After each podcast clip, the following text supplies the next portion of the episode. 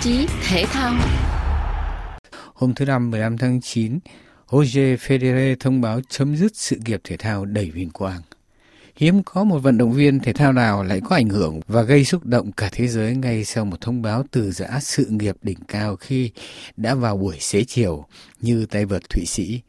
Tiếc nuối, buồn ca ngợi, ngưỡng mộ là những cảm xúc tràn ngập của người hâm mộ của các đối thủ trên sân đấu, của dư luận báo chí ở khắp nơi, từ quê nhà Thụy Sĩ cho đến những nước châu Á xa xôi. Ngay sau ngày siêu sao quần vợt tuyên bố từ giã sân đấu sau 103 danh hiệu vô địch. Nhật báo thể thao lớn nhất của Pháp L'Equipe viết, Toàn bộ cách chơi của anh gói gọn trong hai từ nghệ thuật và sự tinh tế và tờ báo đặt câu hỏi vì sao Federer lại không thể được coi như là một vận động viên lớn nhất mọi thời đại trước những cái tên như Pele, Muhammad Ali, Usain Bolt hay Michael Jordan. Ở Úc, tờ Sydney Morning Herald cũng nhấn mạnh vào khía cạnh nghệ thuật vẻ đẹp của tennis mà Federer, người 6 lần vô địch Úc mở rộng, đã cống hiến cho thế giới quần vợt. Ở quê hương Thụy Sĩ của nhà vô địch, các số báo ra sau ngày có thông báo của Federer đã tràn ngập những lời ca ngợi tri ân với nhà vô địch của mình. Tờ Basen Saitung của Ban chạy tựa đầy tiếc nuối. Bây giờ thế là hết. Còn tờ Tribune Geneva viết Roger Federer sẽ không còn chơi tennis nữa, trừ trong tim và ký ức của chúng ta. Làn sóng xúc động lan rộng sang châu Á, nhật báo Paper Thượng Hải, nơi Federer mới có hai lần giành danh hiệu vô địch Master, coi Tây và Thụy Sĩ là người bạn cố chi của nhân dân Thượng Hải. Trong khi đó, nhật báo Mỹ New York Times dành nhiều trang báo để ôn lại hành trình của một cậu bé nhặt bóng trên sân quần vợt đã trở thành một trong những vận động viên chói sáng trên bầu trời thể thao thế giới như thế nào. Theo tờ báo Nadal và Djokovic có vượt lên trên về thành tích ở các giải Grand Slam nhưng không thể sánh được với Federer về sự quyến rũ và sang trọng trong cách chơi. Tờ báo ca ngợi Federer đã làm lay động người hâm mộ toàn thế giới với kỹ thuật đánh bóng và phong cách sang trọng ở trong và cả ngoài sân đấu. Quả thực ngoài sân đấu, Roger Federer còn là một ngôi sao tiếp thị hàng đầu thế giới, một doanh nhân thể thao. Cho đến năm 2022 này, Roger Federer đã 17 năm liên tiếp dẫn đầu bảng thu nhập trong số các vận động viên quần vợt thế giới. Toàn bộ thu nhập của anh đều đến từ ngoài sân đấu. Ngay cả ở đoạn cuối của sự nghiệp, dù liên tiếp bị chấn thương và thi đấu rất ít, Federer vẫn là một vận động viên kiếm tiền tốt nhất trên thế giới với thu nhập gần 100 triệu euro hàng năm. Federer là hình mẫu tiêu biểu của một doanh nhân vận động viên, hình ảnh của một vận động viên hào hoa phong nhã, có lối chơi bóng, điệu nghệ, đẳng cấp đã giúp cho anh có thể thương lượng các hợp đồng bằng vàng về quảng cáo, đại sứ hình ảnh cho các sản phẩm cao cấp. Vincent Claudel, nhà kinh tế thể thao của Pháp nhận xét, anh là người rất biết diễn xuất và thu hút các đối tác luôn là sự chọn lựa cho các sản phẩm cao cấp hàng đầu của các hãng công nghiệp. Đồng hồ thì có Rolex, xe hơi thì phải là Mercedes. Với một vận động viên thể thao đến từ một quốc gia nhỏ như là Thụy Sĩ, Federer đã làm cho cả thế giới yêu mến anh. Rất ít các vận động viên thành công trong việc ấy, tức là một người vừa đạt được cả thành tích về thể thao và thành tích tiếp thị ngang nhau. Rút khỏi sự nghiệp đỉnh cao, Federer đã chuẩn bị tất cả từ trước. Hợp đồng của anh với nhãn hàng Nhật Bản Uniqlo có trị giá 300 triệu đô la kéo dài cho đến năm 2028. Ngoài ra thì Roger còn là một đại diện hình ảnh cho 6 nhãn hiệu quần áo cao cấp, một hãng giày của Thụy Sĩ.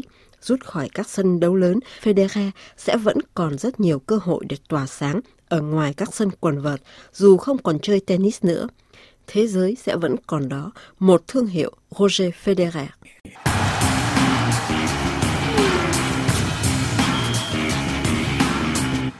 Tiếp tục với chương trình chúng ta chuyển qua chủ đề khác, những hệ quả của cuộc chiến tranh Ukraine đối với thể thao Nga. Cuộc chiến tranh xâm lược Ukraine đã quấn thể thao Nga vào những trừng phạt của quốc tế.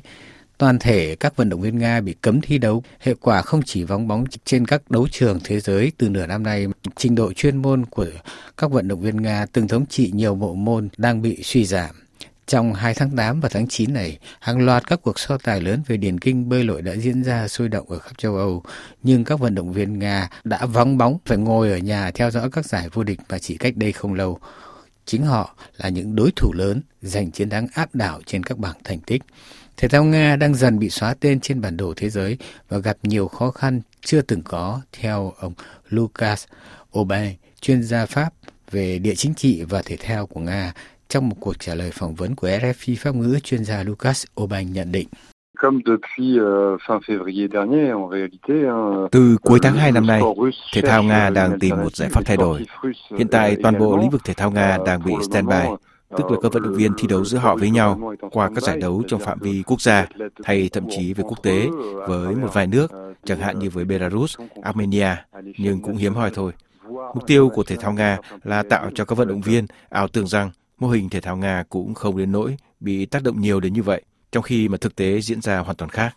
Thể thao Nga như ta nói đang bị loại ra trên phạm vi toàn thế giới. Đây là một sự kiện chưa từng có trên bình diện thể thao từ 150 năm nay tại nước này. Euh, et que ça reste euh, un événement sans précédent à l'échelle à sportive depuis depuis maintenant 150 ans.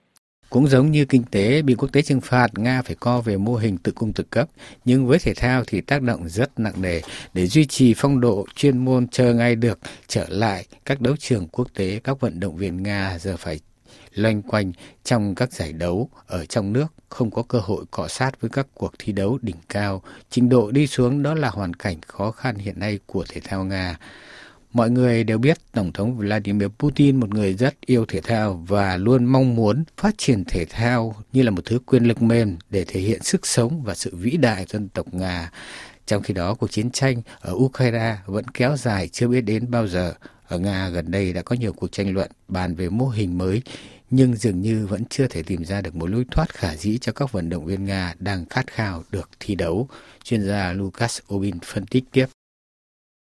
Euh, en autarcie, puisque c'est à peu près le, le, cas maintenant. Fonctionner en, en autarcie, ça, ça, ne peut permettre finalement aux athlètes de, de progresser. Đúng như vậy, hoạt động theo kiểu tự cung tự cấp là trường hợp của thể thao Nga hiện nay. Hoạt động tự sản tự tiêu này không thể giúp cho các vận động viên tiến bộ được. Họ không được đọ sức với các vận động viên quốc tế giỏi nhất. Hiển nhiên là như vậy, trình độ trong phạm vi quốc gia cũng dậm chân tại chỗ. Chắc chắn là khi kết thúc lệnh cấm này, trình độ của thể thao Nga sẽ bị xuống thấp. Cũng khó có thể kết luận về cơ cấu cho thể thao Nga hiện nay. Trong nội bộ nước Nga, vấn đề này cũng đã được bàn luận nhiều. Nhiều kịch bản đã được đưa ra. Một kịch bản có khả dĩ nhất là chuẩn bị cho thể thao Nga trở lại với trường quốc tế. Kịch bản thứ hai nói rằng phải trở lại với mô hình thể thao thời Xô Viết, tức là một mô hình tự cung tự cấp. Các vận động viên của họ tập luyện với nhau để nếu có thể thì tham gia các cuộc thi đấu quốc tế. Cuối cùng là kịch bản thứ ba, một kịch bản mà theo tôi nó được Tổng thống Vladimir Putin mơ ước nhưng ít có cơ hội đạt kết quả. Đó là kịch bản xây dựng một trật tự thế giới mới về thể thao cùng với nhiều quốc gia thể thao lớn khác tập hợp nhau lại để làm đối trọng với mô hình thể thao phương Tây. Ông Vladimir Putin mong muốn liên kết với những nước như Trung Quốc, với một số các quốc gia Nam Mỹ hoặc với những đồng minh của họ ở châu Âu như Armenia, Azerbaijan để xây dựng một mô hình thể thao mới nhưng có vẻ việc này không khả thi, nhất là khi ta quan sát Trung Quốc, một cường quốc thể thao thế giới. Trung Quốc mơ được thống trị thể thao quốc tế, chứ không phải xây dựng một mô hình trật tự thể thao khác.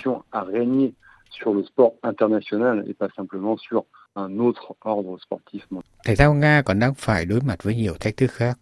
Một trong những khó khăn lớn đó là các nhà tài trợ nước ngoài buộc phải rút lui. Trong khi đó, năm 2018, ngay sau cúp bóng đá thế giới tại Nga, đích thân Tổng thống Putin đã kêu gọi tự do hóa thể thao Nga. Thể thao Nga phải mở cửa hơn nữa với kinh tế thị trường và với các nhà tài trợ nước ngoài.